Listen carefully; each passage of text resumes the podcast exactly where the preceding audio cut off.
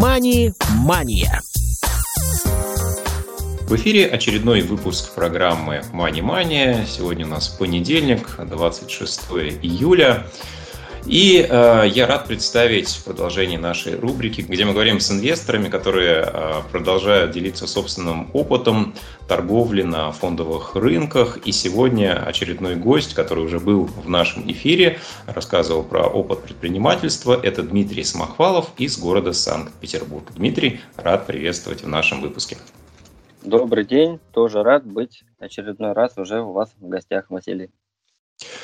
Да, но несмотря на то, что мы уже немного познакомились по прошлой программе, а, поговорим сегодня про то, как а, состоялся путь в инвестициях, почему к этому а, пришел, как это происходило, с чего все начиналось, ну и как это продолжается сейчас. Давай немножко поговорим про предысторию этого процесса. Предыстория э, простая, немножечко повторюсь. Э, был период, когда нужно было определяться уже и решать финансовые вопросы, входить в самостоятельную жизнь.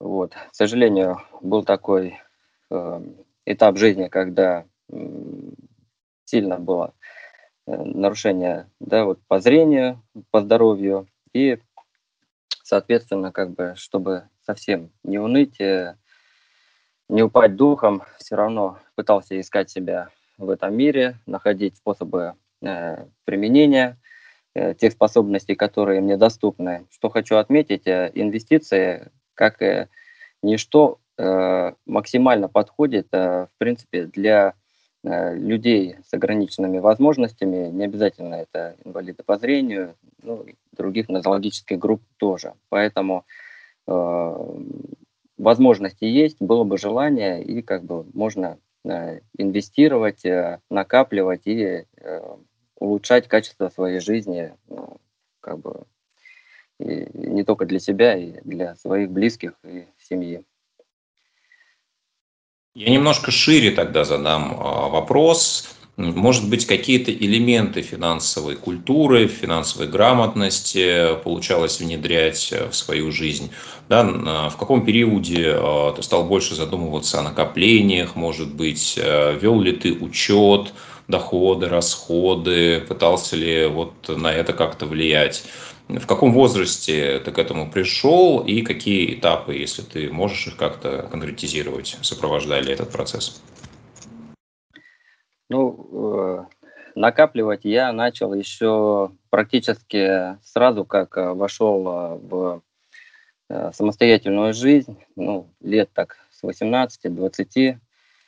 Был переломный момент, конечно, но понимал, что помощи мне, например, от родителей или близких ждать не получалось, потому что не сильно богатая семья, бюджетная сфера, родители работают. Вот, поэтому все расчеты и э, сила я, конечно же, вкладывал на то, что придется самостоятельно строить жизнь, э, как-то подниматься э, и реализовывать свои долгосрочные планы. Ну вот, например, изначально, конечно же, какие накопления были, с чего? Вот заканчивал медицинский техникум, работал частным массажистом, трудоустроился в реабилитационный центр, получалась зарплата. Э, соответственно, э, какие-то уже получались доходы. Э, их, конечно же, правильно считать ежемесячно. Я этим занимался, занимался исследованием да, собственных расходов, минимизировал расходы, как бы повышал рентабельность своей жизни, да, считал, сколько у меня остается, сколько я могу накапливать перекладывать э, депозиты. Первые мои инструменты эти, это был депозит, самый обыкновенный, в Сбербанке. Ну, собственно, у меня и рабочая карта, и потом пенсионная тоже, это был Сбербанк. Поэтому первые накопления депозитарные, это были э, депозит э, Сбербанк. Далее я уже, конечно же, шел дальше, понимал, что Сбербанк предлагает самые минимальные проценты по депозитам, искал другие банки, пробовал другие кредитные финансовые организации. Не, э, не без потерь, ну как сказать, не без потерь, обжигался. были такие редкие банки, куда заманивали да, под наиболее высокие процентные ставки, но предугадав такие риски, я вкладывал не более э, страховой суммы, вот э, на настоящий момент это миллион четыреста, э, и был такой у меня опыт, что банк э, подпадал под э, отзыв э, лицензии, э, но, э, к счастью, э, денежные средства были сохранены, переведены в другой э, другую банковскую организацию и как бы э, продолжал накапливать э, денежные средства дальше. Поэтому диверсифицировать портфель, конечно, и уже на том этапе тоже стоит. Э, это если депозиты. Дальше я хотел бы еще отметить, что большой вклад я внес сам в себя в плане того, что инвестировал в образование. После медицинского техникума я закончил еще два университета, причем выбирал их уже э, осознанно, самостоятельно, то, что меня интересовало. Это э, бакалавр у меня э, закончен Национальный государственный университет имени Петра Лезговта. Вот. Нисколько не жалею, это спортивное направление, но спорт меня в течение жизни сопровождает, и поэтому мне было интересно немножечко и в этой сфере более профессионально изучить э, направленность. Ну и в дальнейшем я уже себя испытал в роли тренера э, адаптивной физической культуры и работал как в бюджетной и некоммерческой организации. Вот. Ну, собственно, не все на этом закончилось, и инвестировал также себя еще в э, Санкт-Петербургский негосударственный университет э, технологии управления экономики на специальность стратегического менеджмента – Собственно, э, по специальности я на настоящий момент не работаю ни в одной из сфер, но работал ранее, опыт получил и теоретически, и практически, нисколько об этом не жалею. Вот. Ну, на настоящий момент ситуация так складывается, что мне пока выгодно быть в семье, немножко заниматься другими проектами, которые тоже рискованные, но время от времени приносят какую-то доходность. Вот. Поэтому э, на настоящий момент я твердо убежден, что вот э, молодым очень важно э, не бежать какие-то э, рискованные активы, э, рассматривать что-то вроде казино или форексов, букмекерские различные конторы, а непосредственно повышать собственные знания, инвестировать в образование. Вот что-что, а вот это не отнять, это будет вас потом в дальнейшем кормить, помогать и, в принципе, быть просто подкованным образовательно в сферах, которые вас интересуют. Это на всю жизнь.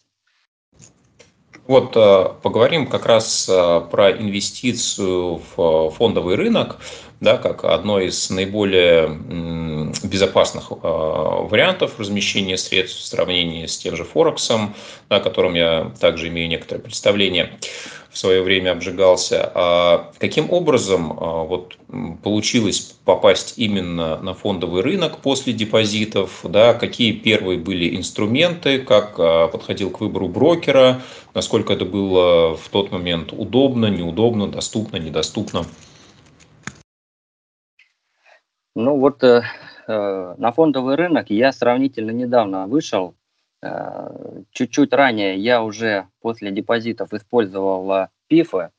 Э, и считаю, что в принципе для тех э, людей, которые менее хотят разбираться в сферах э, бизнеса, может быть, ну, не всем это интересно, то паевые инвестиционные фонды – это, в принципе, Э, неплохой инструмент для инвестиций. Но если рассматривать э, уже более точечно, да, фондовый рынок, как вот э, инвестирование в акции, облигации и ETF, то долго я к этому готовился. Было действительно страшно вообще, в принципе, входить.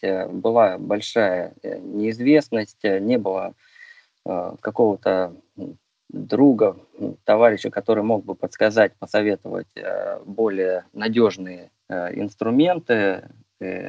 Вот. Довольно, возможно, поздно на фондовый рынок пришел, но в прошлом году, всем известно, был провал большой, финансовый. Я их наблюдал ранее по новостям, это 2014-2015 годы. Вот, и в дальнейшем там какие-то небольшие коррекции. И вот э, набрался смелости и решил э, в прошлом году, в начале года, э, зарегистрировать брокерский счет. Э, счет я зарегистрировал в Сбербанк Инвестор.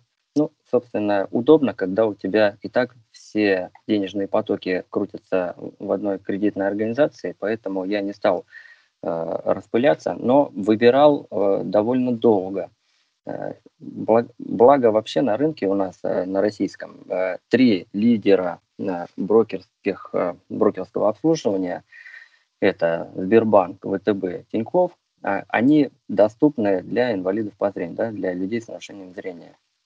Вот. Ну, далеко я не пошел, стал немножечко разбираться в своем Сбербанк-инвесторе. Отрегулировал тариф, поставил самостоятельный, чтобы был выгодный, выгодная комиссия, э, насколько это возможно, конечно, у этого брокера. Вот. И входил очень осторожно. Э, вот когда инвестируешь, всегда э, берешь какую-то сумму денег свою и сразу же вот психологически так спокойнее, если ты Э, с ней можешь сразу же распрощаться. Ну вот, э, вот это экспериментальные деньги, которые ты можешь э, вложить и, ну вот, опираясь на свой какой-то предыдущий уже опыт, на свои знания, на свои какие-то инвестиционные идеи, предположения, вот что может произойти в дальнейшем, да, с тем инструментом, в который ты вкладываешь. Но все равно проще, как бы вот мне было внести энную сумму, и попрощаться с ней сразу. А, тот э, локдаун, тот э, э, стресс, который в марте э, был на фондовом рынке, э, подстегивал меня э, как можно скорее перекладывать денежные средства с депозита, с других свободных денежных потоков в фондовый рынок. И был, конечно, для меня сильный мозговой штурм. Как я вышел из положения? Еще плохо ориентируясь по эмитентам, я, э, опираясь на предыдущий опыт э, инвестирования в ПИФы, зашел э, в управляющую компанию, посмотрел открытый паевой фонд по акциям, посмотрел структуру, и там все расписано. Такой-то процент портфеля в нефтегазовый сектор, такой-то процент банковский, металлургический и так далее. И вот на основании этого, э, этой структуры портфеля я собирал собственный. Ну, как оказалось в дальнейшем, э, э, не прогадал, проанализировал правильно. Другое дело, я, конечно же, какие-то точечные, конкретные эмитенты компании уже подбирал самостоятельно. Что еще мне сильно очень помогло? Вот было очень тяжело, когда ты один, еще и незрячий, тяжело ориентироваться, не у кого было спросить. Э, в прошлом году вот у нас э, образовалась э, группа в WhatsApp финансовые, финансовые инструменты, где вот ребят мы собрали, вот, вот, Василий, тебя рады там видеть, и, и есть у нас ребята, которые более опытные уже, давнишние на рынке, вот Евгений Кекух очень ему благодарен, он для нас там вообще является наставником. Ну, у него и ответственность большая от этого, но как бы все равно инвестиция это дело такое, э, ответственность мы не перекладываем. Все осознают и понимают, что э, за свои денежные средства вы отвечаете самостоятельно. Вот э, таким образом я решал э, предприимчиво вопросы, параллельно э, общаясь и с уже э, практическими инвесторами, да, вот э, обменивались опытом и как можно быстрее набирали обороты, понимая э, ситуацию на рынке, отрасли, помогали друг другу, обогащали друг друга знаниями, информацией. Ну, для наших слушателей напомню, что как раз э, программа с Евгением Кекухом у нас э, была два выпуска назад, поэтому все желающие могут найти ее в архиве и послушать. А давай немножко поговорим про, наверное, основную твою цель в инвестировании, да, то есть зачем ты приходил на фондовый рынок, а, какие по срокам цели ставил и немножко более структурированно поговорим про твою стратегию. Да, на первом этапе это были ПИФы, да, биржевые фонды, а потом ты стал а, копировать структуру какого-то выбранного тобой пифа и добавлять туда отдельных эмитентов. Вот как бы ты, во-первых, сформулировал свою цель в инвестициях, и второй момент, как бы ты описал собственную стратегию, подход к торговле? Ну, насколько долгосрочно, да я думаю, что сколько я буду жить, столько я буду теперь инвестировать, это точно. Э, никогда не знаешь, когда тебе понадобятся денежные средства. Э, в настоящий момент у меня есть большие цели, э, у меня не реализованы еще и какие-то, может быть, по недвижимости. Растет подрастающее поколение, дети понимают, что потребуется вложение и в какие-то их развитие и жилищные какие-то вопросы решить. Вот, поэтому даже если вы сейчас не предполагаете, не знаете, чем как и будете жить дальше, инвестировать и накапливать денежные средства, я считаю, что всегда нужно. А на настоящий момент, э, если у кого-то имеются долги, то по максимуму поскорее постараться решить эти кредитные вопросы и перейти уже к накоплению. А, вот по поводу структуры портфеля собственного, а, я считаю, что не стоит э, прям по списку покупать все подряд э, э, акции компании, да, а все-таки выбрать наиболее э, рентабельные те компании, которые в своем секторе, в своей отрасли номер один номер два. Вот, и на них ориентироваться. По стратегии я считаю, что